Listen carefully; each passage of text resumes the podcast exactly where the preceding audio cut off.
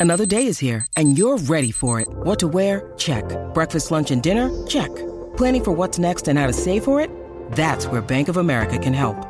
For your financial to-dos, Bank of America has experts ready to help get you closer to your goals. Get started at one of our local financial centers or 24-7 in our mobile banking app. Find a location near you at bankofamerica.com slash talk to us. What would you like the power to do? Mobile banking requires downloading the app and is only available for select devices. Message and data rates may apply. Bank of America and a member FDIC.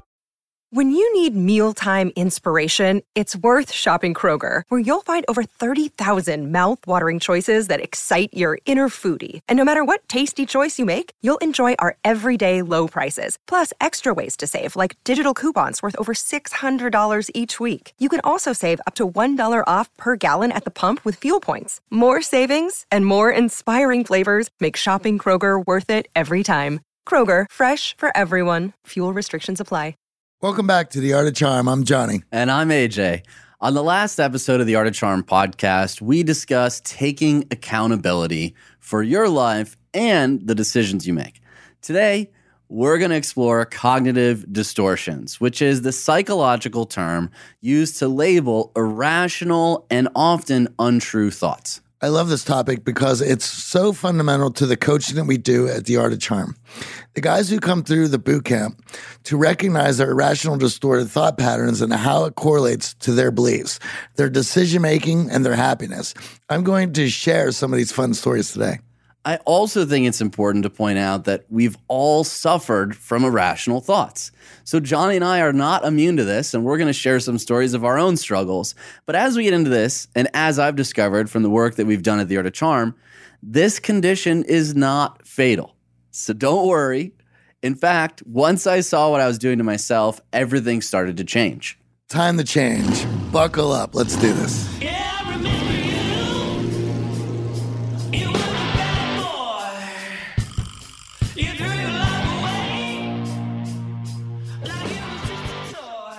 So today we are talking about one of Johnny's favorite subjects.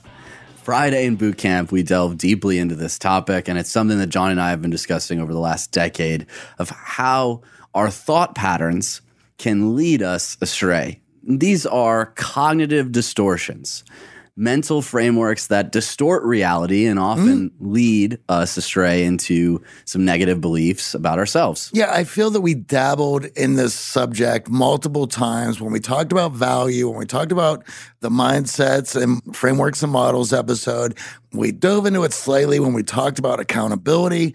And so I was just like, well, why don't we just shed a light on that and get into it? And you were right. It is one of my favorite topics. And it's one of my favorite topics because we all deal with these. And this is one of those rabbit holes that if you open up and you start talking about mindsets and shifts and how the brain works, and eventually you end up in consciousness, and then eventually you end up in a, as existentialism, and and philosophy starts blowing open. I really enjoy this topic because it, it leads to so many others, and it's to me it's part of the human condition that I find most fascinating and the most fun and the most dangerous. Yeah, it's all around our perception of reality. Mm-hmm. And our mind will play tricks on us when it's trying to make sense of the world around us. Yeah. And sometimes the tricks it plays on us, if we're not conscious of them, can lead us down paths that ultimately lead to that anxiety, that frustration that we feel. And these are one of the areas that really self development kind of blossoms from. Yes. And it's because there's quick wins there as well. There are some quick wins on, on the surface, but then there's the long tailed wins that you have to dive into. But the other thing is, our minds, we look for patterns and everything, and we place patterns where there isn't patterns right. so that we can feel safe, so that we can feel comfortable. And that lends itself to cognitive distortions, just things that are not true. And some of these patterns are going to be changing and shifting. And, and we love this idea that there are different versions of you. Yes. There's the version you have in your head of yourself, which is ever changing. And then there's the versions that people have of you that they've used their own mental frameworks and models to build up based on their interactions with you. Yes. So, which are true and which are false? That's really what we're going to be delving into today and trying to help you figure out are these thoughts that I'm having, are they helpful or are they built in through evolution and through our neurochemistry that allow us to feel uncomfortable in situations that maybe we shouldn't be feeling uncomfortable in. I want to go back to something I said in a few episodes before, and I think it's the start of all this. And, and I credit Bret Weinstein for saying this, and I just love the idea of this that evolution is responsible for all the worst parts of our human being self and, and, and all the best parts. And we're going to see how these cognitive distortions are part of some of the worst processings that we've evolved to own in order for us to survive. Yeah, you can see how some of these things would work in our survival in Absolutely. some situations, but in modern life, some of these things can work against us. And well, and a lot of them they're based out of fears and insecurities, what we're going to be diving into, and to have a, a good picture of how we would feel in the world world. So let's strip down civilization. Let's strip down society. Let's strip down being in a house on our couch Okay. watching television. And just throw ourselves out into the bush. Yeah, by yourself. Yeah. How long do you think you'd last? How long do you think you could survive out there? How naked and vulnerable do you actually feel put in that position? Uh, You have to look at everything around us that we've built allows us to feel as safe as we do so that we're able to philosophize, so we're able to read, so we're able to learn, so we're able to innovate. Without any of this around us, we couldn't do any of those things. And these are distortions. This Yes. is important, right? Our mind is playing tricks on us. It's trying to rationalize the irrational in ways that, as Johnny said, gives us comfort. Yes. And a lot of times when we're trying to work on ourselves, we've built up these beliefs about what we're capable of, what we should and shouldn't do, the way people perceive us. So we're going to start unpacking some of these because these are things that Johnny and I have both struggled with, working on, pushing back against this, and we call each other out on them. Yeah, and they're really fun. I mean, once you identify them, you have control over them. By painting that picture, I just wanted to make sure that in setting this up, we understand how fragile we actually are. Right. And it, it takes all these things to feel safe.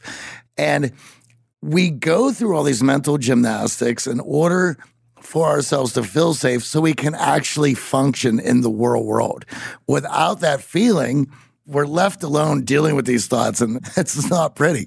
The biggest cognitive distortion of all is number six. This is the one that we see the most on the couch in boot camp, and it's one that I've definitely struggled with. And we'll get there. I'm excited to dig in because Johnny has some great stories around it.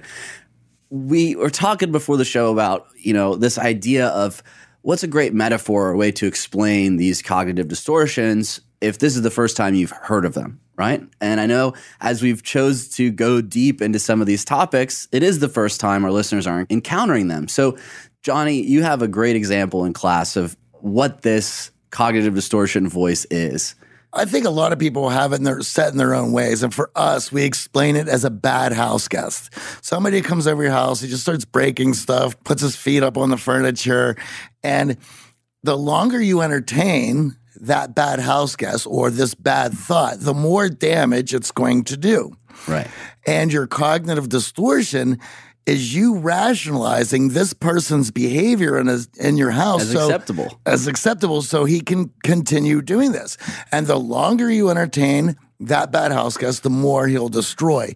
Brene Brown, she dubs it the gremlins.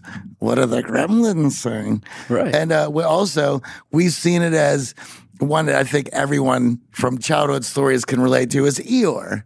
Oh, guys, this is going to suck. It's just, he, right? He's catastrophizing. He's complaining about things. He's always delving on the negative.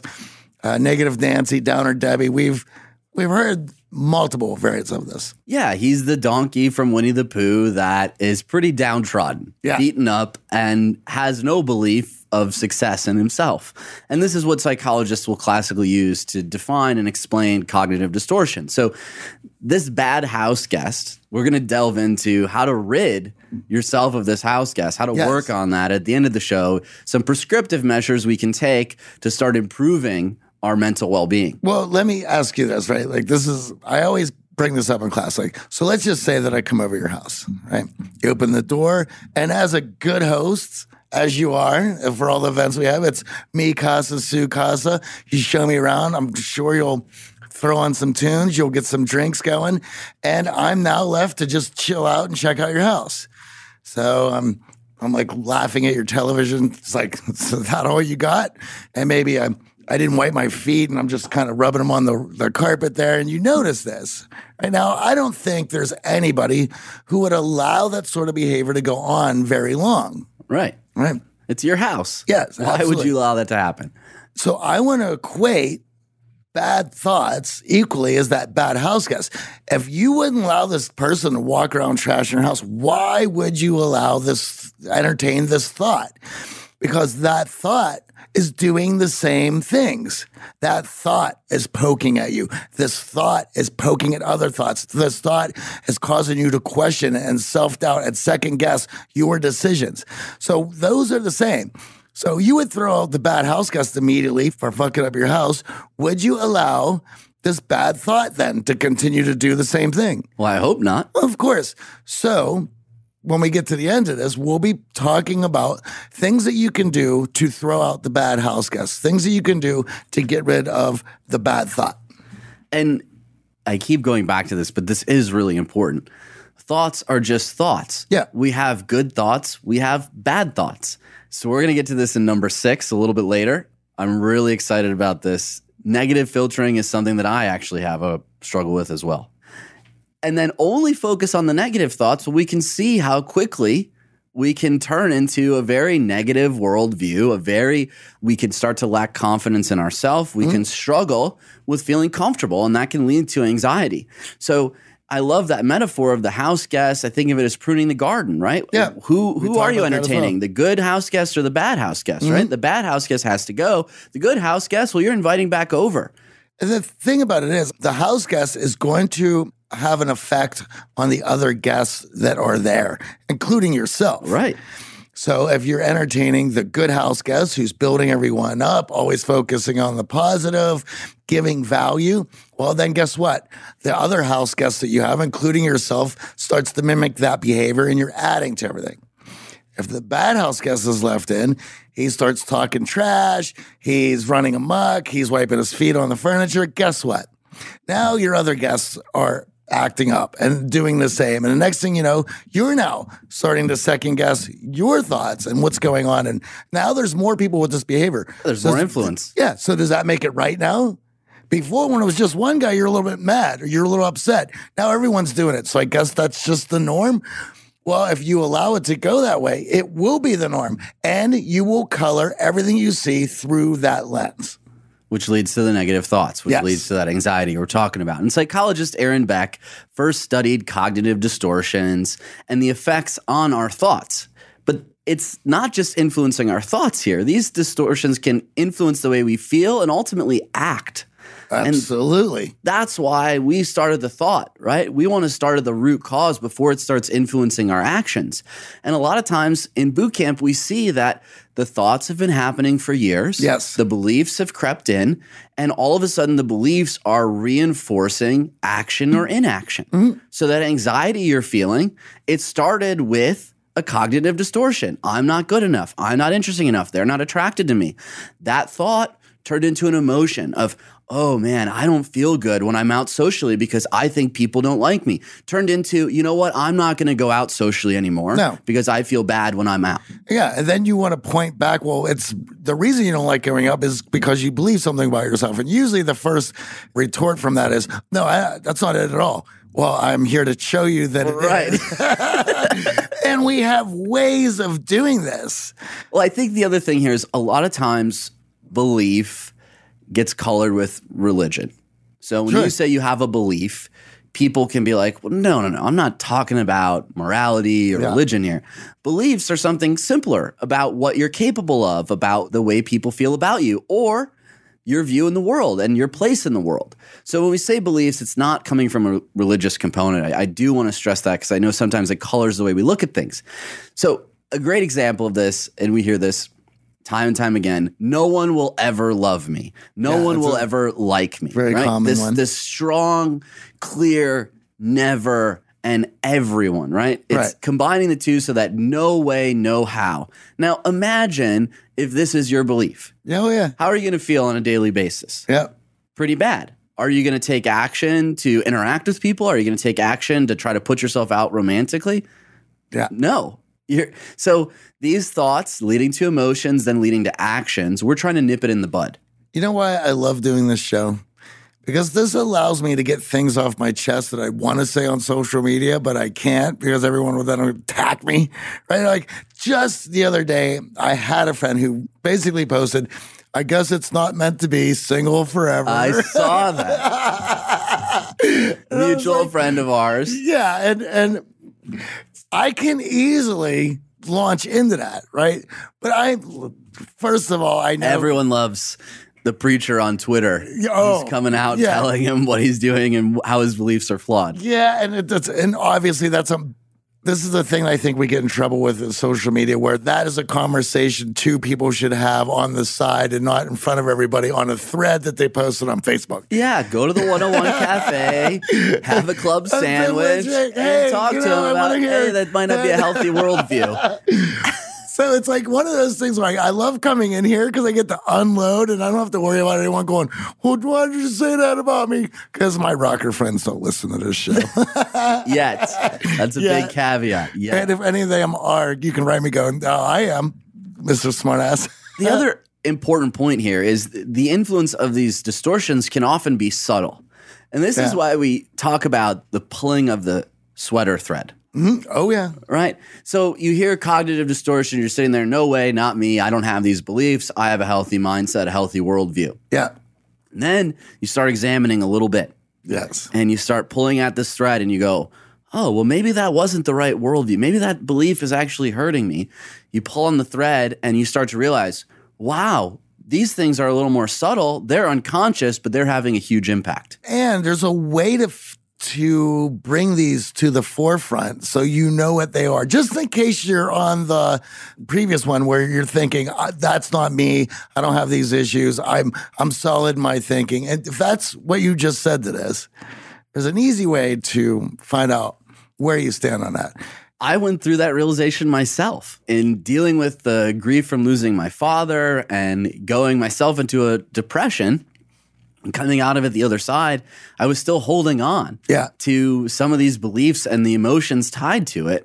And it didn't really click with me until we started talking about cognitive distortions. We were going through the list together and I was walking through your lecture and I was like, wait a second. I do that. I I see myself at number four here. yeah. And then Uh-oh. once once that opens up, well, then you can uh, see them in other ways.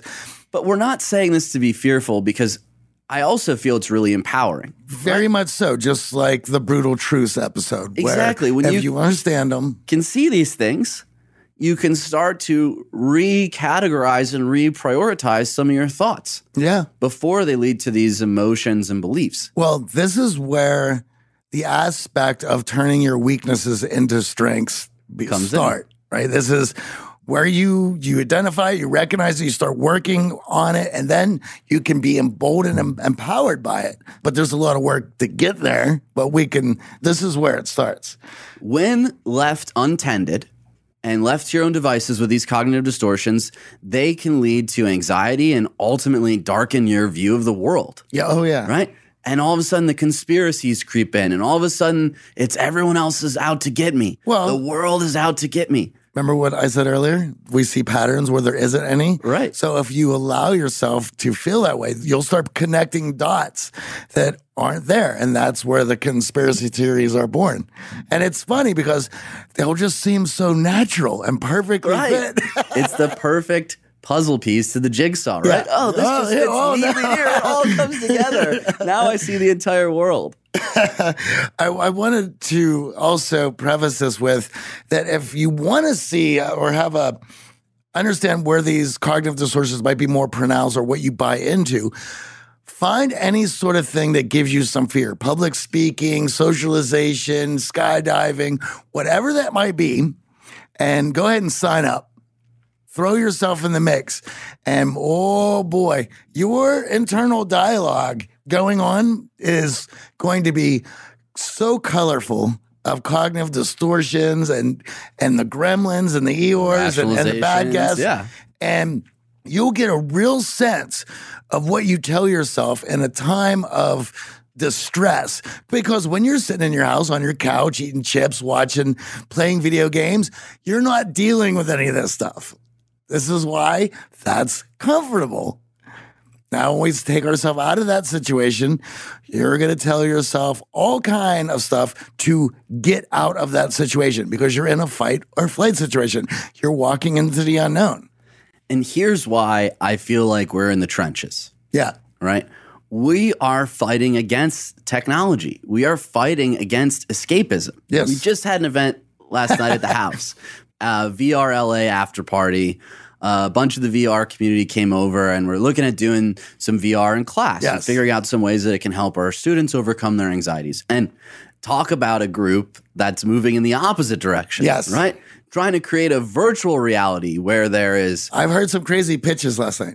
Oh, we certainly did. We didn't sign up for many, but we heard plenty. Yeah. The idea here that technology allows us to escape confronting these issues, escape our psyche, escape our subconscious that is powering and driving these anxieties.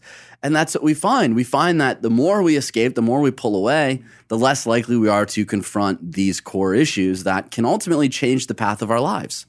Absolutely. You know, it was funny. I was talking to somebody last night and they, I've never experienced any sort of VR whatsoever other than just video games, but never the, the full headset. Well, and- I, I made the mistake. I, I was in Tokyo and I, I put it on. Oh, on. okay, And it was a poor version. It was, This like was several years ago. Yeah.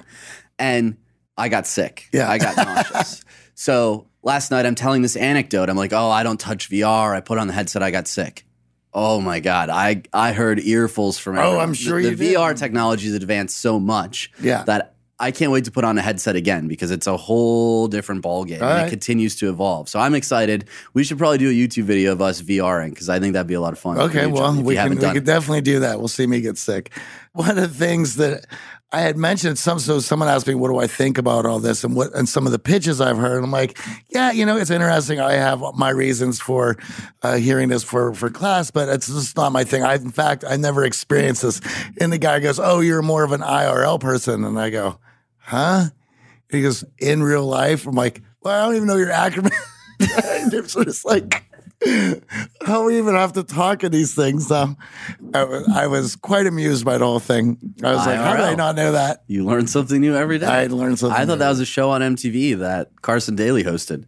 I think it was TRL. Now we we have a list here, and there's ten. And I would love to hear from the audience if there's any distortions that we're missing on this list.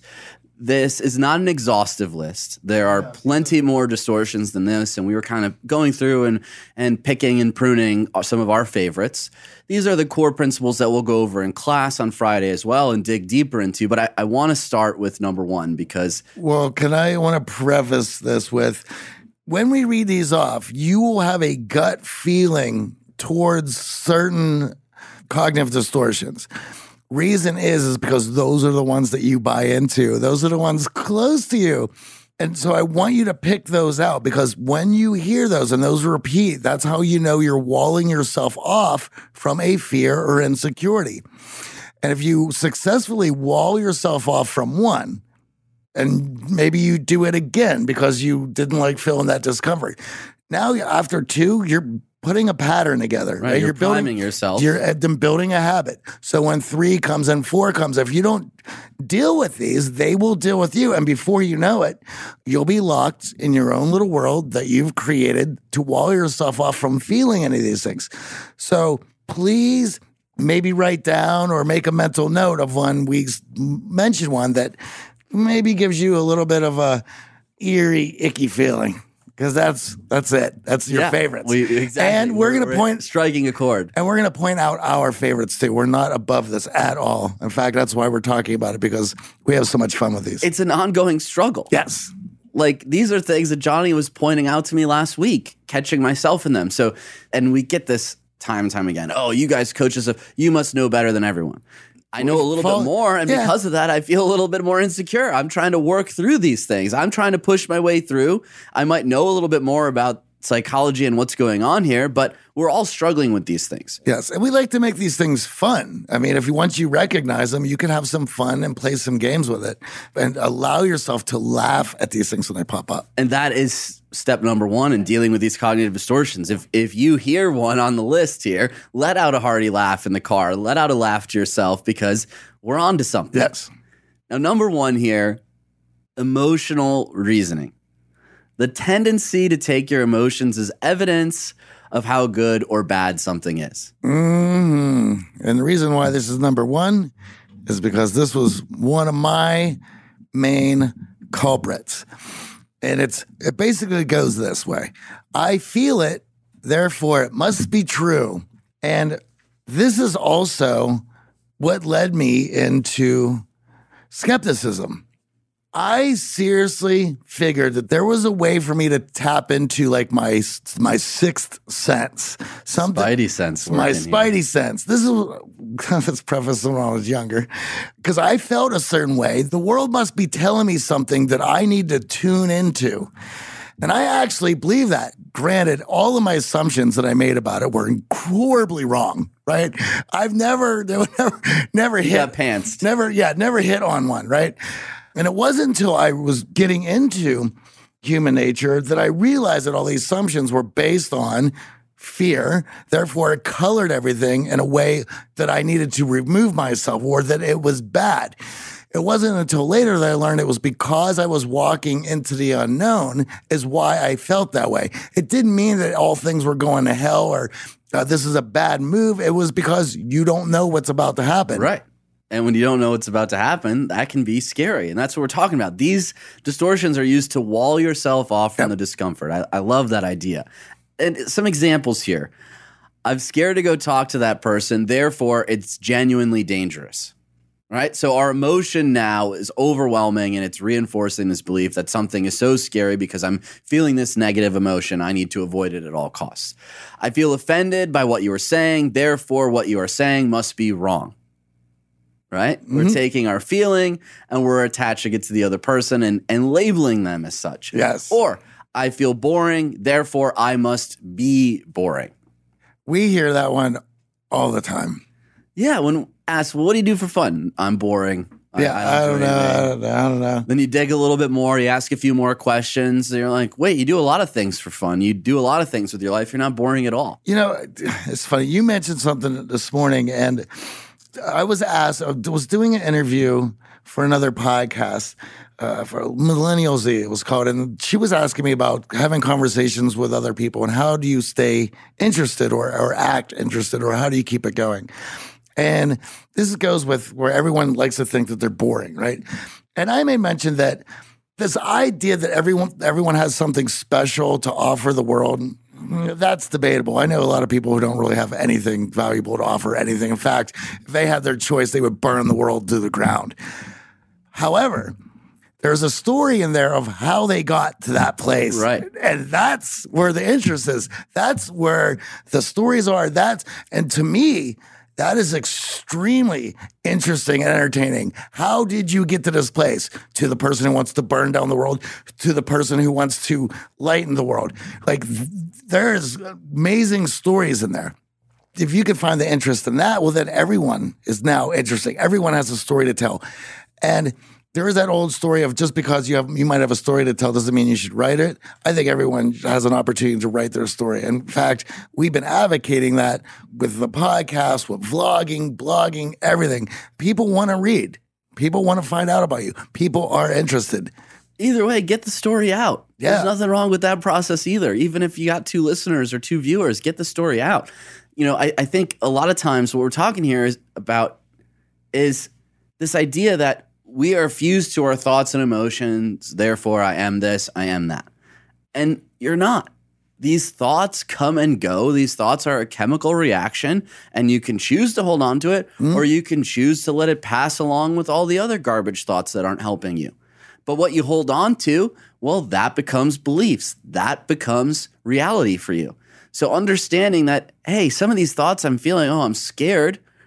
Well, that doesn't mean I need to write off that whole situation. Nope. Talk about facing your fears. That's telling you, oh, this is a direction I might want to move towards. Well, and if you can, and we'll talk about this on prescribing some things, but when you go, oh, wait, I'm nervous. There's fear going on here. Right on. This is the good stuff. This is where I'm learning something. Right? Yeah, that's my favorite realization on Saturday when we're sitting having group dinner at Mm-hmm. the end of boot camp when everyone in the room starts thinking about, wow, okay, I faced this one thing that's been giving me anxiety that I've had some fear.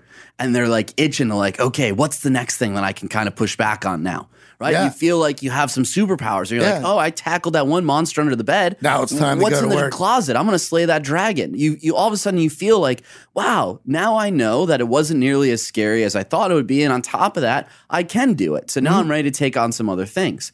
So this distortion, emotional reasoning, taking Yes. your emotions and ascribing beliefs to them, right? Mm-hmm. This person is such because I feel this. This situation is such because I feel this.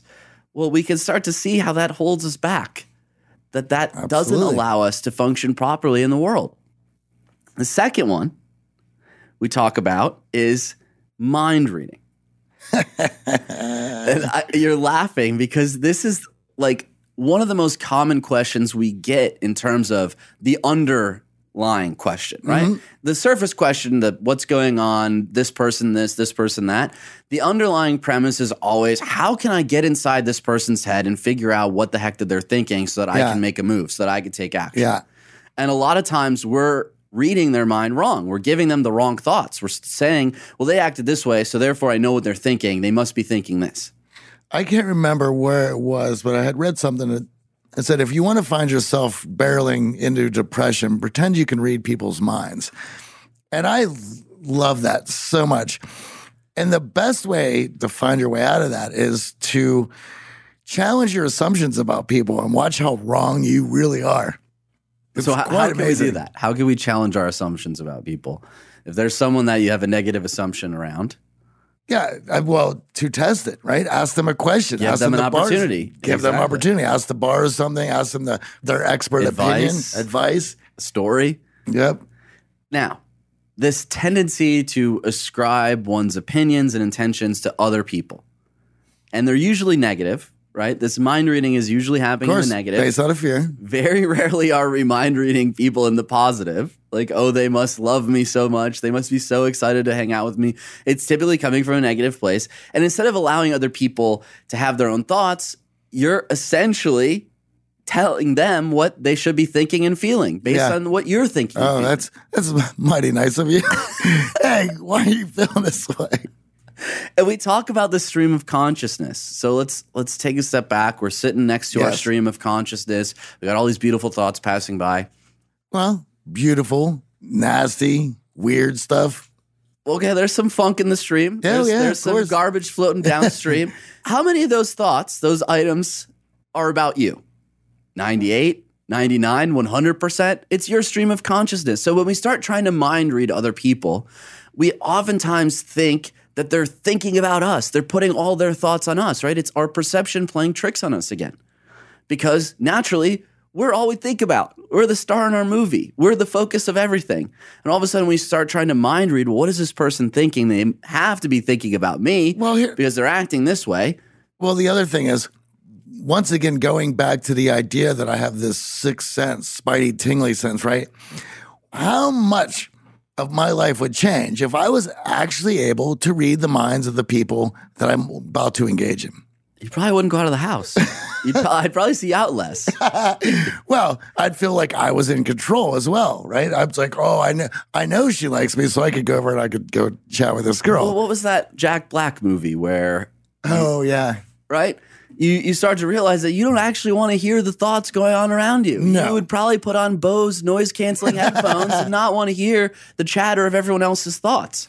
Well, we get so many people who come through the program. They're like, I want to learn how to read body language so I know what people are thinking. And to your point, no, you don't.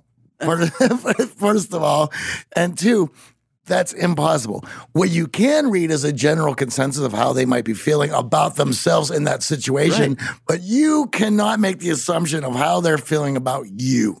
Exactly. That's the difference. You can read what their emotional state might be Mm-hmm. based on some signaling non verbally. Yeah. But you can't ascribe No. that emotional state to you No. as the cause. right? That's where we trip ourselves up. So we might get a sense for, yeah, this person seems really happy. Well, he could be happy because he got a raise before he walked into the bar. He could be happy because on his way to the networking event, he got called and he's getting a promotion. It doesn't necessarily mean he's wearing that big smile because of you. And this is the spotlight effect. We all, and it's a phenomenon that's well studied, we all believe that we are being noticed more often than we truly are Oh yeah. as I was talking about, that star in your own movie, being that one is constantly in the center of one's own world, an accurate evaluation of how much one is noticed by others is uncommon because we're so self absorbed and focused on our own thoughts, actions, and feelings. The reason behind the spotlight effect comes from the innate tendency to forget that although one is the center of one's own world, one is not the center of everyone else's. Exactly. This tendency is especially prominent when one does something atypical. So the spotlight effect compounds itself when we start to see things that are outside of our normal patterns and we start to ascribe them to us. We are the cause of it. We must be the reason people are noticing us is because of ourselves, right? Yes. It's this constant need to be fulfilled personally and also rationalize everything around you as something personal. a lot of that. I, w- we've seen it where people are so nervous that somebody is going to zoom in on whatever imperfection is on their face or in their hair or what's going on, only to find out that no one has heard. How many times specifically does somebody in class mention it? They're scared of talking because they have a speech impediment or a stutter, and we're like, "Where is it?" Yeah. we're not hearing it. Yeah, well, well, it's only when I get nervous. Okay, well, are you nervous? Actually, I am. Why? Right. I'm not hearing anything. yeah. And you can see this effect if you go out wearing a silly costume. We had a funny video on YouTube about 10 years ago of some of the guys in the company wearing silly costumes going out. Yeah. And you would assume that everyone on the busy street in lower Manhattan is going to stop and look at these guys. Why they're wearing costumes? Most people just went about their day. They're so self absorbed and worry about themselves. They're not concerned about a tiger walking across the street. Yeah. They're not concerned about the kangaroo in the crosswalk. It just doesn't happen. It doesn't stand out that much. So understanding that yes, you are the star in your own movie, but guess what? Everyone has their own movie that they're That's the star right. of. They're running that same pattern. So some examples that we hear, people think I'm poor and lazy if I wear the same shirt twice. Right? I can't wear the same thing 2 days in a row. People will make assumptions about me. My friends will think I'm a loser if I talk about my feelings. Yeah. Right? We start pretending as if we can get inside someone else's mind and read what their thoughts and feelings are about us as if their focus is on us. Stop trying to mind read. It's a fool's game. It is a it leads to depression, as Johnny was talking about earlier. And it just makes you sound crazy. it totally does. And let's take a step back. I feel as we get older, this phenomenon creeps up more and more where you just stop giving a fuck what other people think and care about you. Absolutely. And it, it starts for some people in their 20s, some people in their 30s, some people it takes even longer to get to that point. But this idea of like, okay, they like you or they don't. Who cares? Why is that such a big concern to you? There's always going to be people that love you, there's always going to be people that hate you. Understanding that, trying to get inside their mind and dissect what's the root cause of these thoughts or how we can manipulate or influence or change them, it's a waste of time. It- yeah, but it just could make things so easy if I just could. And this is why you see books fly off the shelves that make these claims. This Oh, is and this is why I got into skepticism because I didn't want to fall for this uh, kind of silly stuff anymore. I wanted to make sure that I was concentrating on the things that mattered, which was controlling myself rather than other people. Yeah, controlling other people's thoughts. I'm not, I can't be concerned with that. I'm trying to control my own. I got a big enough battle going on. Absolutely. That and that should ta- that that takes up all your time. Following along with this, mind reading and right into the fact that everyone's running their own movie and their story is Yeah. number three, personalization. the tendency to take matters personally, right? Oh, this person did X because of me, because they don't like me. She rejected me. It must mean that I'm an undateable person and everyone's going to reject me. Sure. He didn't text back because he probably thinks I'm a loser. Uh, These listen- guys are laughing on the other side of the street. Surely they're laughing because of me. It's an e and it's it's a easy thing to do. Why? Because the only way that you have to relate to the world is through your senses, which puts you in the middle. Once again, I've even be- heard people subscribe this to sporting events. Oh, I can't go to the game because every game I've been to that my team's lost. And it happens all the time. In my youth, I was watching Michigan games from a certain spot on the couch, right? I thought I was having an impact on the team on the field based on where I'm sitting in a living room hundreds of miles away from the stadium. That's all hardcore sports fans' dream to just feel that you are somehow. You wear the jersey, you're part of the team. I'm doing my part. Come on, guys. I've seen you with your terrible towel. You Yeah, think it has some magical powers, except for that Tebow evening, but we won't get oh, into it. Number four, black and white. This one is one of my pet peeves. When people speak in absolutes, yes. writing people off, everything is crystal clear. This tendency to perceive events as either or, good or bad. If something's not good, it must be bad. There are no in betweens, there's no gray area, there's no room for Well, different views. Let's go to some other ways. So there's black and white, winners and losers. Right. There's so many different ways. In, in my household, it was, well, you either figure it out or you're pussy. That was the blue collar like way of of letting me know that those are were my choices. And it's like when you look back and it's like, well, there just not seem to be room to grow there, does it? It's either you're gonna win or you're gonna lose. You either pass or you failed. Yeah. It's this idea, it's either or. Yeah. It could take on a variety of categories, but the either or doesn't allow for gray area and doesn't allow you to fully participate, right? When we're getting either or, it's easy for us to write things off. It's easy for us to disengage. And it's that rationalization that's starting to work against us. When I write this exam, I must get an A plus or I'm a failure. Yep. I go to this party and everyone must like me. How often do we hear that, Johnny? I want to run the room. I, I want room. everyone to love me at this party. Yeah. It's a great goal, Sure. but it's certainly not going to make or break my evening. It's not going to be something that I'm freaking out about the next day because Bill at the dip didn't like me. He said something snide about my shirt. I always need to be funny, witty, charming, good looking, or else I'm a screw up. Yeah, it, it- you know that goes with well all these. There's a lot of upbringing that goes along with these, and what you've heard over and over again as a child, and perhaps we always say to the fathers who have come through of your children are, are looking to you on how to view the world. They're looking to pick up your mindsets, your frameworks, your models. And if you see it that way, well, then it's easy for little Jimmy to go, well, and then that's Yeah, the way I'm makes sense to me. Makes sense to me. Right? That's the way my dad did I it. trust. hmm So it must be the case. It's to be able to lead by example. And if the people around you see you deconstruct things and look at them for what they are and be able to go, oh, well, you know, I didn't make my goal. But here's where I did land, and that was better than last week. So I know that I'm on the right track. So guess what, kiddo? We're moving forward, right? And and to be able to deconstruct the child's progression at playing basketball or at math class, or well, here's what you did last week. Or I didn't hit our goal this week, but it- this you move forward, Right. and if we continue down this path, we're going to nail that goal. You did great. We are celebrating from last week. And all of a sudden, Right. It takes some pressure off you. yeah, I'm I'm doing good, really, but I didn't make it. But we made it further than last Right. week. We're getting there's progress going on here. And it's so funny because growing up, my dad was like that with sports yeah. because he wasn't very athletic. He played some baseball. So he would was always like, "Oh, you didn't make the basketball team. Well, you got to the second stage of tryouts, right?" He was always able to celebrate the smaller victories from Yeah, that's good.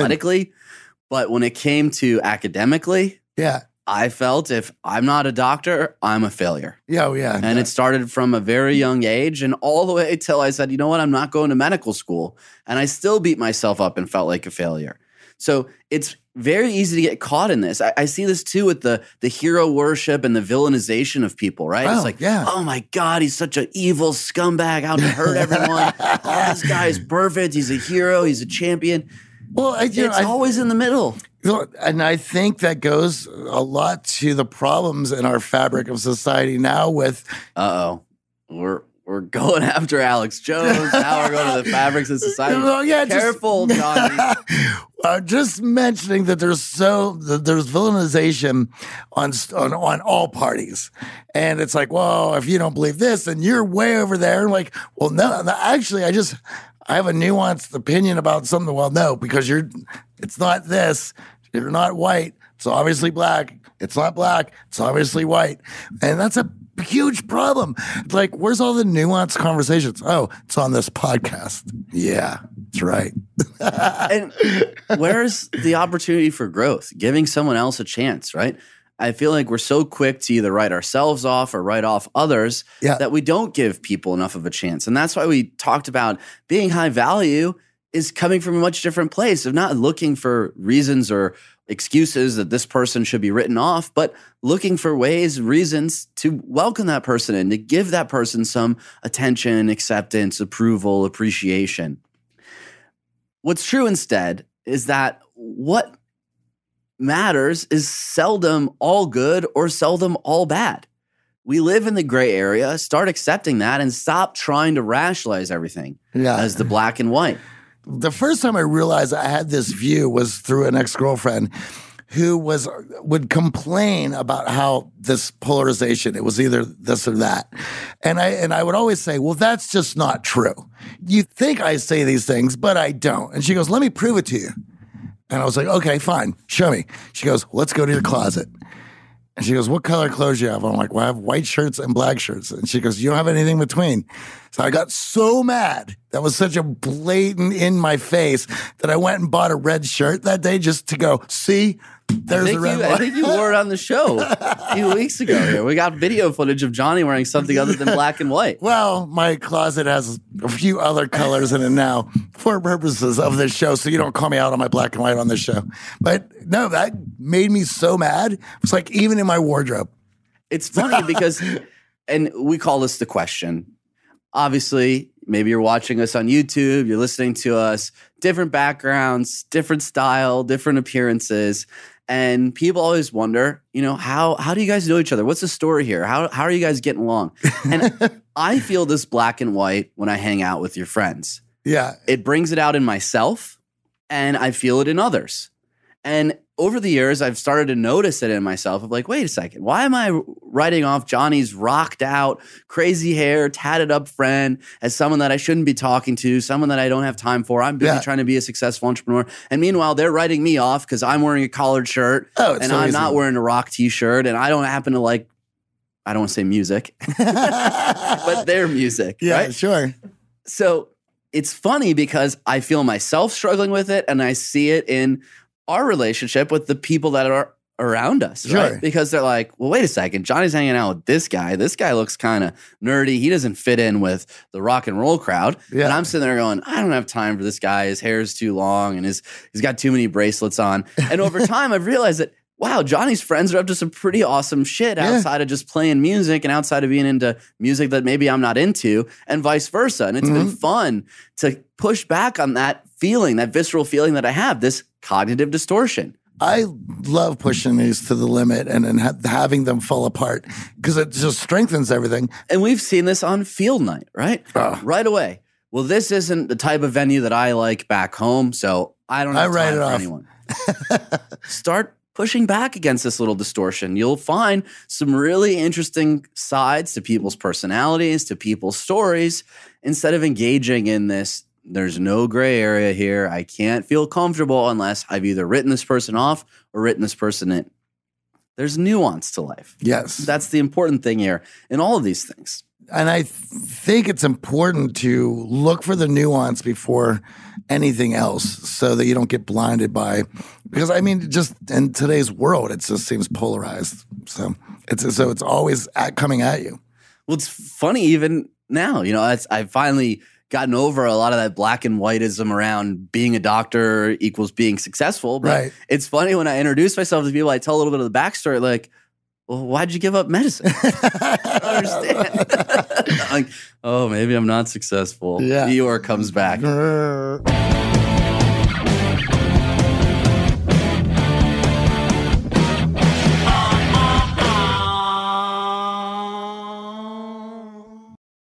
Over the last 17 years, we have launched our fair share of online courses, coaching programs, and finding the right platform has always been a challenge. They say if you do what you love, you never work a day in your life.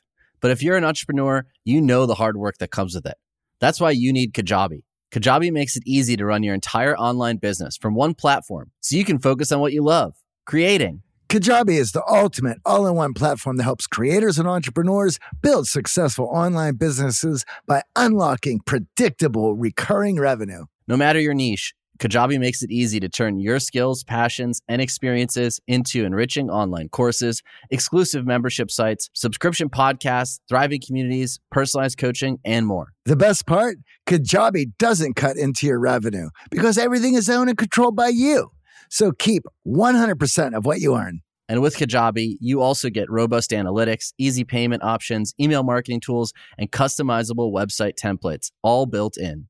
You don't even need a huge audience to make sustainable income. There are thousands of creators on Kajabi making six and seven figures with less than 50,000 followers. Right now, Kajabi is offering a free 30-day trial to start your business if you go to kajabi.com slash charm. That's K-A-J-A-B-I dot com slash charm. Go to kajabi.com slash charm and join the creators and entrepreneurs who have made over $7 billion. Johnny, we know if you listen to the show, you are driven. In fact, we're driven by the search for better.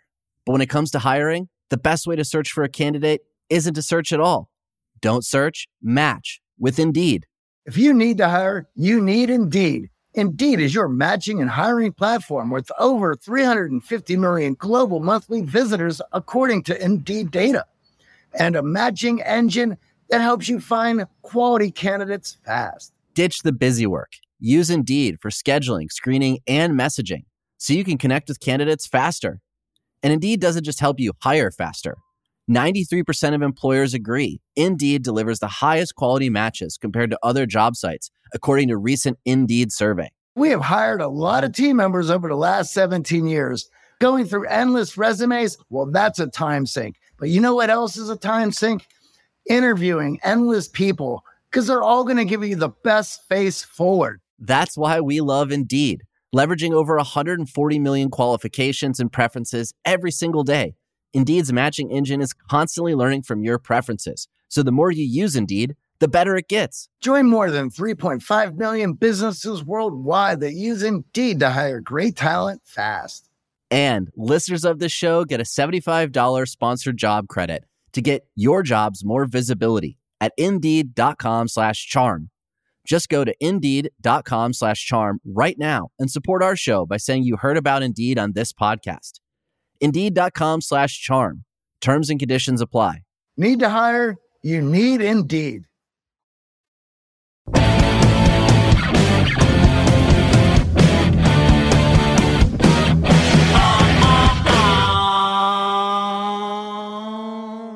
Number five, overgeneralization. The tendency to overgeneralize based on a single or a few experiences. And these black and white Oh, overgeneralization boy. Also go hand in hand, right? Yeah. They're, they're partners at this dance. A girl rejects me in a nasty way, so now I conclude all women are bitches. All women are rude. All men are assholes because this one guy hit on me in a really appro- inappropriate way. I failed this exam, therefore I'm too dumb to pass any exam. All right, we take the one negative, the one experience, and then we generalize that every experience in the future is going to be the same. Yes. And I would, in order to get through this, I think you should hashtag not all. That's- we see this all the time. Well, everyone's like this. No, they're not. And once again, we come back to nuance, right? And and being able to to work through those. And understanding that a single incident is not representative of the whole. Well, here's how, and I took this from you going into the lab, because everyone will ask when you're going through finding evidence or data to back up an idea or a thought you might have about a situation. And people go, How do you decipher what you can use and what you can't use? I go, Well, there's two rules that I go by. One, could you use that in a court of law? And two, if you were in a laboratory, do you have enough evidence to make that a rule? All of a sudden everyone goes, oh, because all these rules and ideas that they had drawn up that they colored the world with so they can maneuver Right. is now falling apart. They're actually hypotheses. They're very poorly tested, Yes. lacking in data, hypotheses about how the world works. And it's fun when you start to go, well, show me the data. Survey data. You interrogate a little bit, and this is what we do in boot camp. And Mhm. part of the coaching is not about you're doing this wrong, you shouldn't believe that, you Nope. got to believe There's this. There's a lot of questions. It's just simple interrogation. Oh, okay. Can you explain that perspective a little more? Is there something that happened previously that led you to that conclusion? And and all of a sudden, as we start answering these questions, Yeah, the, the whole thing starts to fall apart. right, we start to back ourselves a little bit into a corner and go, well, wait a second. Some of these rationalizations, I, I want to step too far here. I don't actually have the data to back that up. And I love that you use the term interrogation because that is exactly what it is. It's asking some questions that allow you to go, Oh, I don't have enough. I don't have enough evidence. I don't have enough to substantiate that. And I love using when I when we do this, I love using courtroom terms because it puts it into I need something good. This has to stand up Right. in a court of law. And so they're shuffling through this Rolodex of looking for information and it's not coming up. They're like, I can't use that. Can't use that. I can't use this. Oh, shit. I got nothing. Well, Oh, we found a distortion. we found a distortion. Number six, negative filtering. The tendency to focus on the negative while discounting the positive. And I feel like our perfectionists listening, they, Yeah. they were dragged over the coals a couple episodes ago. This is a very common theme. We're seeking perfection, and all of a sudden, the negative gets amplified, the positive gets thrown out the window yep. well, this one thing didn't work and therefore it's imperfect. So I have to discount all these other positive conclusions, all these other positive things that are happening to me because this one negative thing takes precedence. This one negative thing holds all the weight.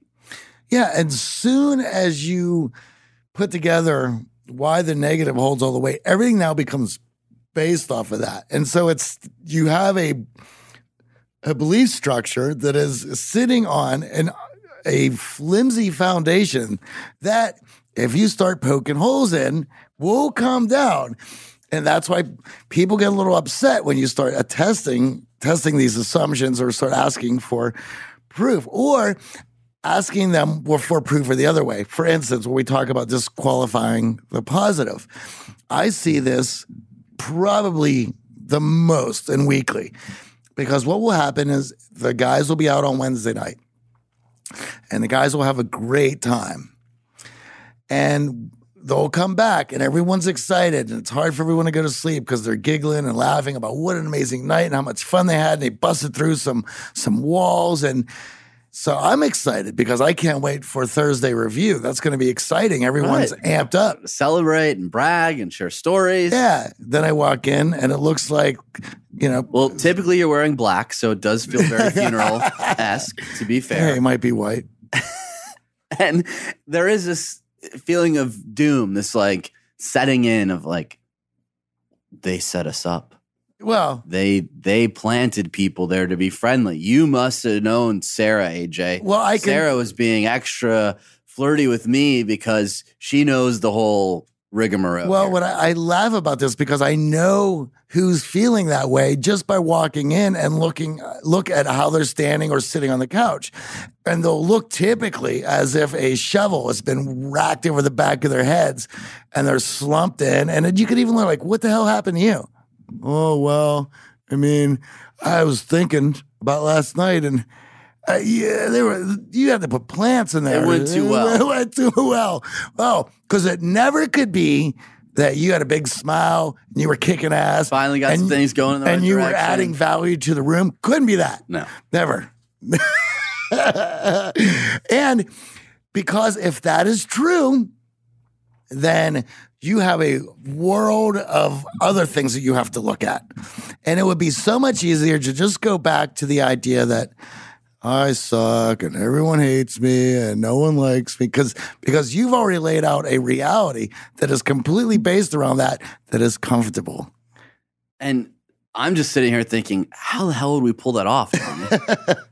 It's that Jim Carrey movie, The Truman Show, right? Yeah. Do you know how big our staff would have to be? the, the payroll we would have to carry to have everyone in the bar, the bartenders smiling, just cheering you on? Our film editor is like, "Hey, can we can we set that up? Yeah. Sounds awesome." Increase in budget. He's all excited.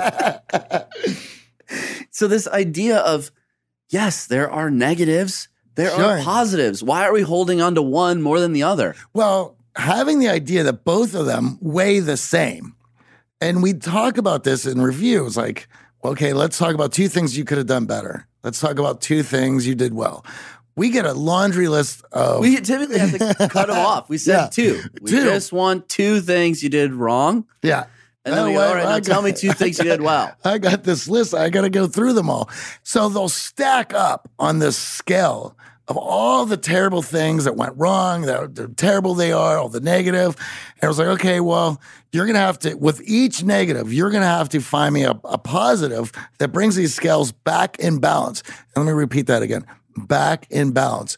Your mindset, how you view everything, back in balance because if you if those shift, you could be in trouble either way. We all would rather lean on the positive and roll that way than leaning on or having to deal with the negative.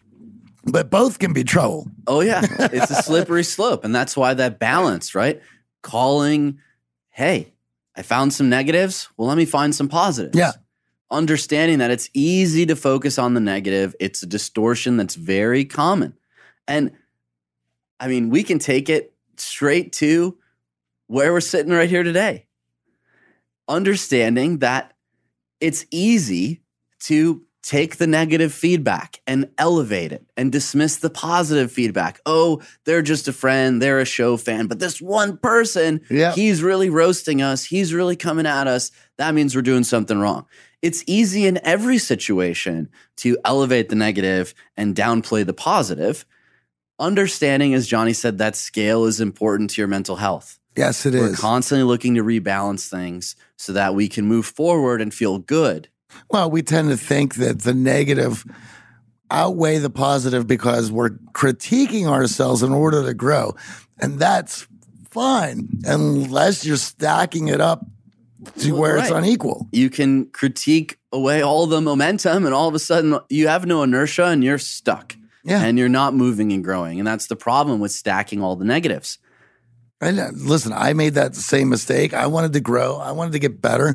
I wanted to make sure that I was being, I thought I was being humble, where I could just stack all my negative problems and, and issues and and just have at it. And of course, it's like, who, how do you, how are you going to get out of your house when you're focused on that? number seven fortune telling the tendency to predict failure and setback before an event even occurs Yeah. this is a problem for me. This is an ongoing problem for me. And it's something that Johnny calls me out on a lot. So the examples of she'll never go out with me if I ask her. Uh, I will flunk this test, I'm sure of it. I'm going to bomb this speech on stage, I'm sure of it. Understanding that when you start focusing on negative outcomes in the future, Mhm. you're simply reinforcing that outcome. Absolutely. If we focus on positive outcomes, visualization exercises, focusing on what can go right, we can rewrite that script. We can start to put the right things in place that lead to success. Yeah. And listen, if you're rolling into something you've never done before, just allowing it to whatever happens, happens. And I will deal with it afterwards of a place of a where I can grow, what I could do better, you know, how I can manage this so this won't happen again the next time. Right. But if you don't lesson I can take from this, yeah. And there's been multiple times. And, and this is why I love having that outlook because obviously anyone who has done entrepreneurial work knows that you're going to have to wear different hats and learn a lot of new skills that you have not done before. And sometimes there's just no way around it. And so if you go into it and, and don't do so well or start beating yourself up or all those things, it's hard for you to move forward and put on other hats, right? It's like, oh, I don't have to go through this again. However, if you're able to look at it healthily, see the gains, see what can be better. In fact, we know for for doing this that it makes the company better when you learn more, how more things work, so you're better able to articulate them to people who do wear those hats. Right. And this is something that we struggled with just a few months ago. Mhm. It was ongoing. This idea of we're amateurs at podcasting.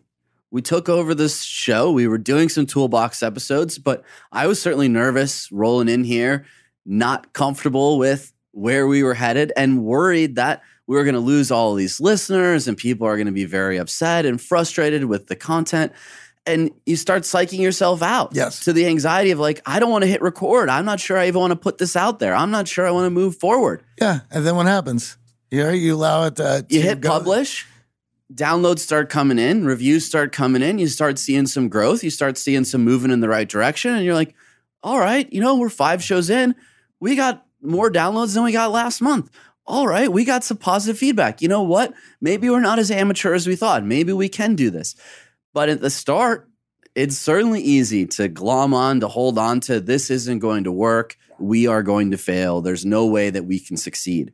And it's something that, as a struggle, you go, why am I feeling this anxiety? Right? That was the root cause. I'm sitting here across from Johnny. We got some cameras going, and I'm getting anxious. Like, I'm not even sure I want to drop into this intro, this episode. I don't think I'm prepared enough. I don't think I'm ready to go. Can we hash this out a little bit more, Johnny? Hold on, stop recording. Let's figure this out. Right? And after about half an hour, this Johnny's just like, can we just go? Can we Yeah. just hit record? I'm ready. I'm ready here, AJ. And I start going, where is this anxiety coming from? Well, I have this belief that, well, I'm an amateur. I'm not going to be able to succeed at this. Therefore, the anxiety leads to me not wanting to do it. Mhm. But you got to push back against that. Well, yeah. How are you going to move forward if you don't let it fly? And nobody wants to get on stage or publish anything, or the critique is is insurm- yeah insurmountable. That, and also hearing things that maybe if I concentrate a little bit longer, I would have been able to fix that before we happened. Maybe, maybe not. But if you allow some of those fears to get to you, then they're going to get to you every time. And it's just, it's making the process take a lot longer. And I'd rather just go ahead and make the mistakes now and hear about it go, you know what? I was thinking that I should have done that, but no problem. We're stronger next time. And it's just, it's just, well, for this whole company's origin for, and moving into 12 years, like, yeah, let's just do it. We'll figure it out. Right? We have our ears to the ground. We're open to critique. We will fix what is broken. We will strengthen what isn't. And publish is the key. Yeah. right? You, you got to put it out there. You got to get some movement in the right direction. So, feeling the anxiety, start going, okay, why do I have this belief that I'm not capable? Why do I have this belief? Oh, you know what, AJ? This is a cognitive distortion. This is you fortune telling, trying to forecast a negative outcome in the future. Oh, now I know where that's coming from. Okay, now I can deal with this a little bit more, Mhm. right? And there's also a sense of relief when you start to recognize some of these distortions. Oh, yeah. Uh, like now I know why I was feeling this way. I can move past that feeling. I don't have to hold on to that feeling of anxiety. Number eight, magnification, Oh, particularly oh, yeah. catastrophization or minimization. So we maximize the awful, the catastrophe, or we minimize Yes. the positive. This is a thing I see with people trying to get for weight loss. Their goal is 50 pounds. Hey, they got five. That's a good start, but it's never the end goal. So it just gets shrunk into it doesn't matter anymore. But that's the victory that you have to celebrate that allows you to know that you're moving in the right direction. Without celebrating that, you're building up more tension and pressure in yourself for the end goal. Yeah, when you exaggerate the importance of things, all of a sudden you start focusing on with binoculars. This is the binocular trick, right? Yep. You start focusing on the only thing in front of you. So when you're magnifying, you're focusing on the negative, you're focusing, you're focusing, you're focusing on the negative. Well, that certainly becomes a catastrophe. Then that's the only thing you can see. That's Yeah. the land ahead is Mhm. negative.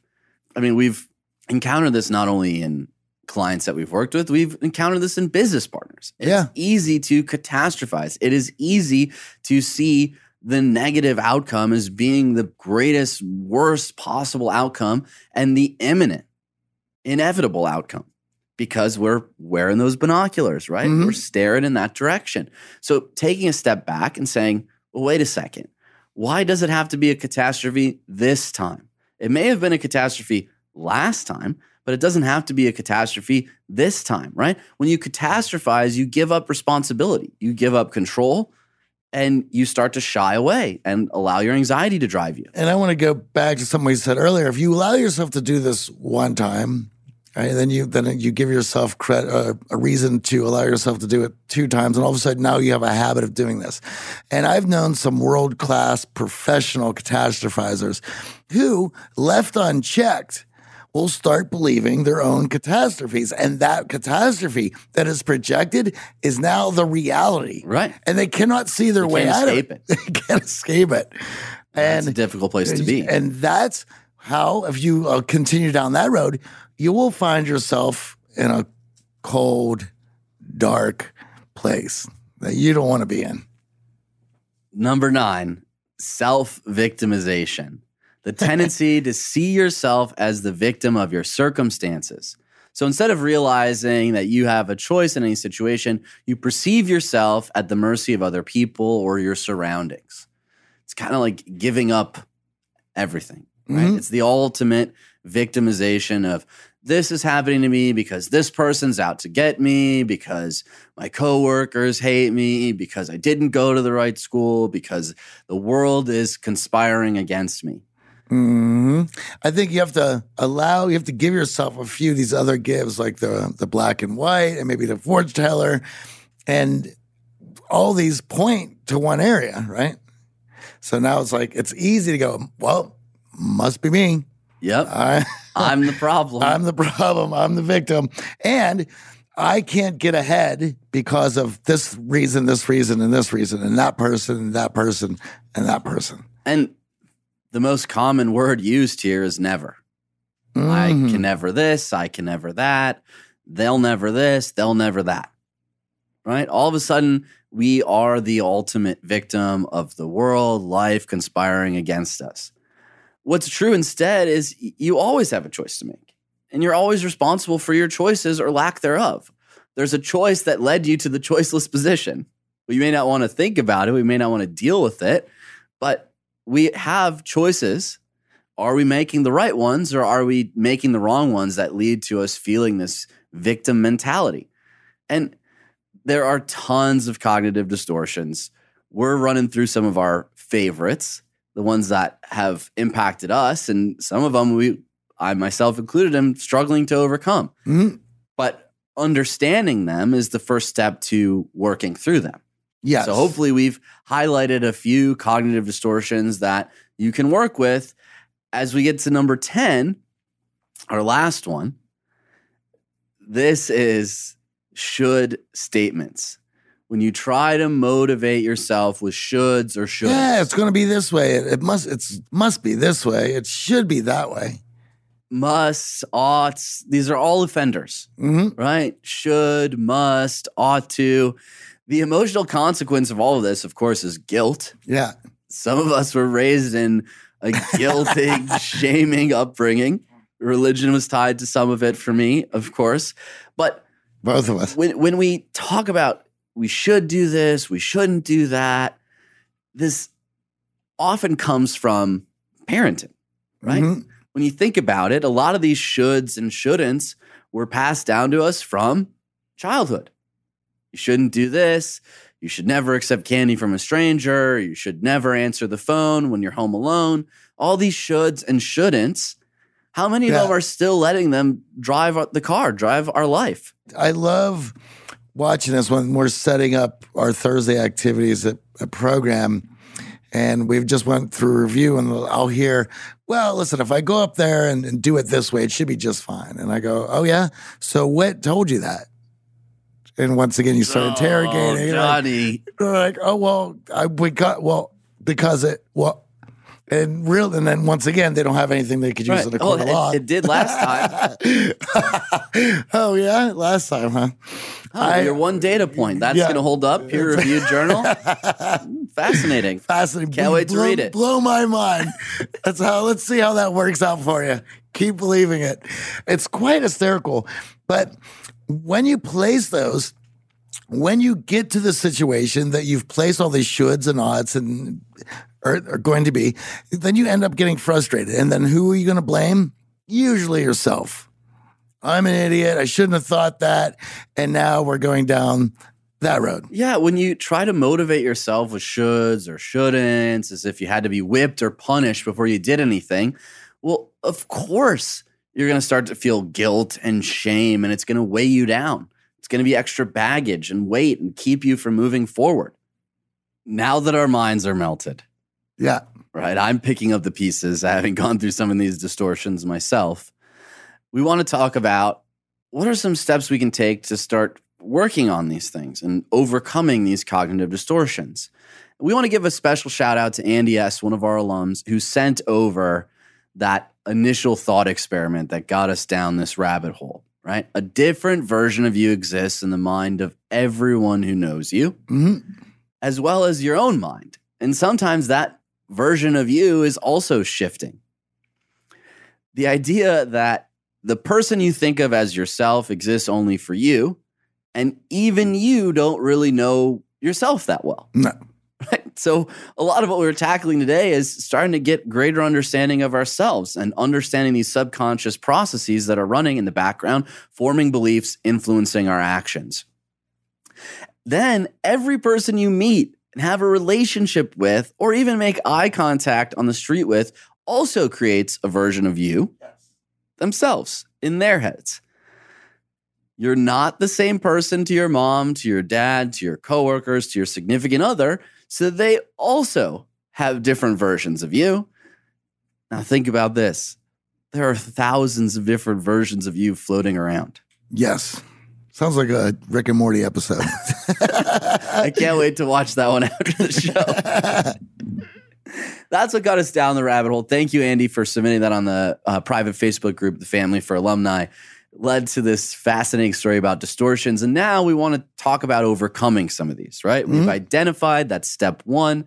And what we're about to delve into here is really the foundation of cognitive behavioral therapy. yes, which is Huge proponents of it. yeah, and Aaron Beck is is so the grandfather of it, and you know to a, a larger degree, William James emotional behavioral therapy before him, but it's all about trying to gather some evidence and data for some of these ideas and challenging your own thoughts through your own emotional thoughts with logic, which which is fantastic. And I think is one of my favorite things ab- about human beings is using reason to see the world and disregarding your your emotions of viewing the world, which which you know is it's pretty fun. I, I love it. and hat tip to John, the producer, for this exact thought, right?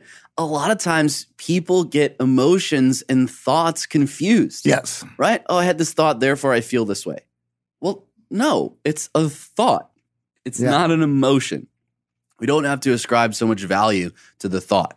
We can actually move past it. It can be part of that stream. Hopefully, your stream is a little less polluted than Johnny's, right? We have a little less garbage flowing downstream.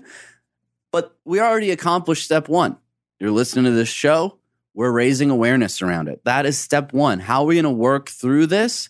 Well, we got to start identifying the areas that we're running these cognitive distortions in, yes. First and foremost, identify. identifying those beliefs that are leading to action and inaction. And I like to start where there's inaction. We can pretty readily identify those areas where we're like, I kind of want to do this, but I can't get started. I can't get moving. I don't, I have this anxious feeling around it. Well, I could, but uh, I should, but yeah, I, I think "but" is the key word in there. Like when you know when you hear the "but," that's there's your cognitive distortion coming. ding, ding, ding. Step right up. That's where you go to yeah battle. Now, we've identified, we've raised awareness. Mhm. Second thing is let's look for some support. Let's start talking to family and friends and the people around us and interrogating them a little bit around our beliefs and some of our actions. Are they seeing anything a little out of whack? Are they feeling that, hey, you know, I've been trying to get you on this snowboard trip, Johnny, but you keep bailing on me, man. Well, like yeah, because you know, here. like this and that, and you know, and I just know it'll happen. And but I haven't snowboarded in Yeah, years. I haven't been on a board. I just watched these YouTube videos. right?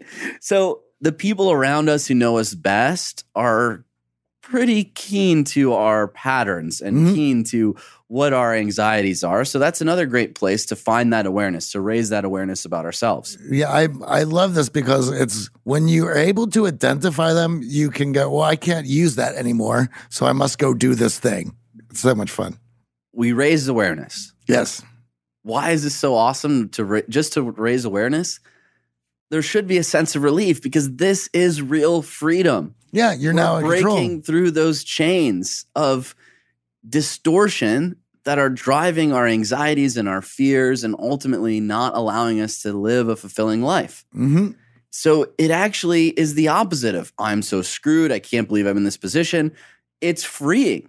It allows you to drop some of the baggage that we've been holding on to and taking with us everywhere and start to work through some of these negative emotions that have been driving actions and beliefs.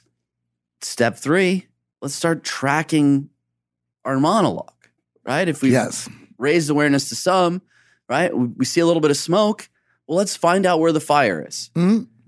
We talk about this a lot, but it is so key to your development and your growth to start writing down this monologue. Start writing down and processing Thoughts and feelings. thoughts and feelings that you have so that they are not allowed to carry as much weight as they do. And I can't tell you how many times I've wrote something down in my phone that I think this is the greatest business idea. This is going to make us so successful. I'm so happy that I thought of this, right? I jot it down in my phone and I kind of go on doing my thing. And then typically every couple weeks, I'll be going through my Evernote, I'll be going through some notes, and I'm like, what in the hell was I thinking? That is a harebrained scheme. What? That is not going to make us any goddamn money. Why would I think that was so important? Right? It's so easy for us to get caught up in a single thought, a single emotion. Yes. If we're not processing it, all of a sudden those things are driving the car. So if you actually take the time to write it down, think about that monologue a little more, think about all these fears that are pushing back against you, you can realize that there's less to it than you thought. There's less behind that than necessary. Yeah, and I just want to go back to the idea of it's the stream of consciousness. It's just rushing by. That when you can understand what is rushing by, right, then you can decide what you're picking up and what you're not, what you're going to entertain and what what you're not, and that gives you control. One of the easiest ways to start paying attention to the stream, sit next to the stream, Mm. Is to meditate, to be mindful. There you go. take some time to really let those thoughts and emotions bubble up to the top instead of quickly running to your phone or quickly turning on the PS4 or turning on the basketball game, right? Instead of running from it, let's be mindful. Let's take five minutes. Let's use Headspace, 10 minutes. I love that app. Just starting to understand that, okay, I'm feeling a certain way. Yes, this is a feeling. Yesterday I wasn't feeling it. Yeah. Tomorrow I'm probably not going to be feeling it. You know, I had that thought. Where did that thought come from? You know, I don't really need to hold on to that thought. That thought's less important to me right now. Oh, another thought. And you start to realize that even in the practice of being mindful, it's work quieting your mind. You can spend a whole lifetime not even getting to that point of being truly able to quiet things, but it starts to add some perspective. hmm You give those thoughts and emotions less control when you start mindful practices, meditation. everyone should give it a shot and see if it works for them. But there are other ways to be mindful without having to go through that practice Right. as well.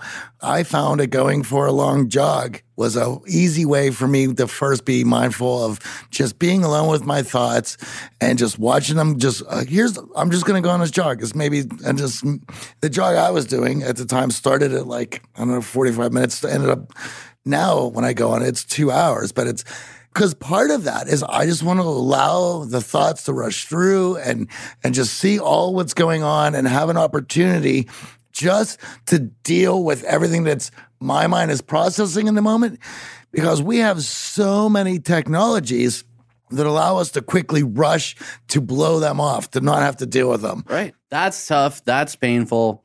Wait, isn't there a basketball game on? Yeah, I, I, haven't got checked Instagram in like God five minutes. Just came out. Oh, I just got a notification. That's much more important. Absolutely. And listen, if 20 years ago you'd go to the bank and you have to wait in line, and what are you dealing with while you're in line? Your thoughts. Right, you're alone. You're just dealing. You're like, God damn, and then all this other stuff's coming in. Now it's boom, phones out, checking Facebook, checking Instagram, fuck this person. Oh, I like this person. Like it's this whole nonsensical insanity that, you know, we now have to take time out to have, and I wouldn't say some of these moments, a lot of these moments on a probably on a daily basis. I'm going to say something a little out of character for a podcaster. Okay. Pause the podcast. Yeah. Stop overwhelming yourself with information and sit with your thoughts and emotions for a minute. You know, how often do we encounter people on the search, the Mm-hmm. search for a better way, the search for more information, more facts, more strategies, more tactics, Yeah. more tips, more ways to overcome this and that and the other? You can get so caught up in the search that you don't realize that all of these things subconsciously are actually running the show. hmm They're the operating system and they're leading you astray. So you think you're doing the honorable thing, you're searching out answers. Yeah. I'm learning. I got stuff going on. Well, you're also running from a lot of things that are driving the car here. Yes. Understanding that I can pause, I can sit with my thoughts, I can sit with my emotions and start to look at the ways that they force action, force inaction, force these anxieties and feelings that I don't like. Instead of the opposite of, oh, well, that was a crummy podcast. Let me put on this other one. Let me go search this other thing. Oh, I got to go on Wikipedia. Oh, I got to do this deep dive. Well, so easy to get caught up in that without dealing with the root cause. And I think that's why talking therapy is so powerful because there's you there's nothing for you to do except espouse everything that you're thinking and feeling to somebody else in that moment be vulnerable. And not only are you looking at the stream of consciousness you're speaking the stream of consciousness and perhaps you could pick up on something that you you weren't privy to before because you haven't had that moment. And there's a lot of that driving. So, listening, learning about cognitive distortions, starting to track your inner dialogue and monologue, and starting to be a little more mindful, starting to sit with your thoughts and emotions. All right. Now we have to identify these cognitive distortions, right? We raised awareness. Now I know these things are happening subconsciously. I started to look at my thoughts and feelings. Let's identify which ones are causing the most pain, which Mhm. ones are causing you to run in that opposite direction. Seeking out that fear, seeking out that anxiety, and going, you know what? I'm going to poke a little more here. I'm going to see what's going on here. Yeah, and any of the ones that we mentioned today, if they seem to sting a little bit, circle it. That's one that you deal with. Now we're moving into let's start challenging them, There we go. right? Seeking out data that proves otherwise. hmm Stop living in just the past, right? Holding on to that one experience that leads you to believe that all future experiences are going to be such. Understanding that just because you have this cognitive distortion doesn't mean you can't fix it either, right? I know this podcast can sound a little defeating, right? Like, Yeah. oh, these guys pinned me down. They got me. I'm an overgeneralizer. I'm a black and white person. Oh, no, right? They don't have to define you. They don't have to be a pattern any longer. They can be something that you can overcome. CBT is obviously one route to that Yeah. exposure to these things that are causing you emotional anguish and anxiety will often desensitize you to it which is another core principle of okay we're understanding the cognition right we're understanding what's going on mentally well what what's the behavior that's coming out of this is there something we can do there that might fix and change something? Yeah, and let's just say that you are journaling and you just wrote down a cognitive distortion. Here's an opportunity for you now to compile all the data and evidence that you have that supports this claim. And you'll be like, maybe you have one piece of garbage anecdote, and you're like, well, well that's anecdotal. Wait, wait, you mean that's all I have? I mean, I, that's what I based this whole fear on was one anecdotal piece of evidence that my friend told me that was anecdotal to him. Right. That was a friend of a friend that once happened. The spotlight, right? We're shining that spotlight. We got our binoculars out. Sometimes we get we get so focused Mhm. That we just totally disregard all the other data. So sometimes in the search of like, well, what's the data to back up this distortion? Then ask yourself, well, do I have any other data that disproves Sure. this distortion? Because that's a conversation and interrogation that we do as coaches as well Yes. right? We we hear something from a student, we hear someone say something in boot camp, and we go, "All right, I'll, I can see that. Okay, so if you got some data to back it up, well, yeah, of course, AJ, Yeah, I it. got these three, four things to back it up. Oh, great, let's write them down. All right, now, do you have anything at all that disproves that idea? Is there any event, happenstance that's occurred that might not lead to that result? Okay, well, actually, oh no, Mm. that list is far longer Yeah. right? So that's where understanding that it's easy to get wrapped up in it and it's easy to see that is the only answer to the problem. I like calling this a scientific toolkit to de- for self analysis. And why this works so well, especially with analytical problem solving people, because analytical problem solving people want facts and data when it comes to engineering, when it comes to software development, when it comes to computer science or the, the med students we work with. And they apply this in their own lives at their jobs but never think to turn that same lens on themselves. And once they do, how it completely flips everything around. And if you already are in a habit of doing this at work, and to turn that lens on yourself is a very easy place for Yeah. wins. And you'll you'll learn a lot about yourself. The last thing, we've raised awareness, you learned about distortions, you start tracking your monologue, you start to find some distortions yourself. Now we've challenged them. We're looking for data. The last step is we got to start replacing them. Mhm. Are there ways to look at things that allow a more positive, impactful viewpoint? And I love, I love this story, this little story you tell in class, Johnny. I think it's a great way to wrap because it, it illustrates this. Walking down the street, Oh group yeah, of people yeah, pass you. Yes. They start As- laughing. Yeah, as you get a few steps past them, Mhm. they crack up, right? Group of people, guys and girls, they start laughing hysterically. Yes. It's easy, in our view, as we take a few more steps to go, oh, I shouldn't have wore this shirt. Yeah. God, they're making They're fun of my haircut. I knew Mikey screwed up my hair, right? It's so easy to fall into that viewpoint that everything's about you, that they must be laughing about you. And we don't have time to go into all the reasons, but there is a, I can give you a laundry list of reasons to make you so self critical that it's understandable and easy to choose that was about me. So let's just understand that. Right. Now, is there another viewpoint that you could take that might keep you from beating yourself up, having a crummy day, having a crummy week, holding on to that? Yep. I always have people ask three questions, right? What evidence and data do I have to back up that that claim? Could there be another reason for what just happened? And am I being so narcissistic and self-centered to think that has to do with me? Right? So if I answer I don't have any evidence or data, right? So Right. I just I I didn't get a chance to ask them. Was that about my shirt? Hey guys, yeah. you, you were laughing pretty hard. So I have there. no evidence. Uh, number two, that I have a million other reasons why they could be laughing. And three, oh yeah, I guess I am being self-centered and narcissistic. thinking quite highly of myself here to think that the world revolves around just me. exactly.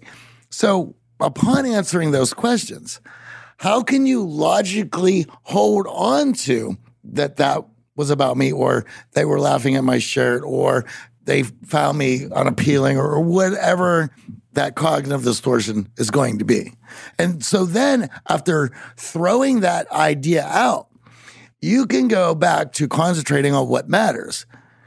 Shoulders down the back, big smile, holding your head up and walking on the street. And you never have to give that idea another ounce of thought. I love it. Another great episode in the books.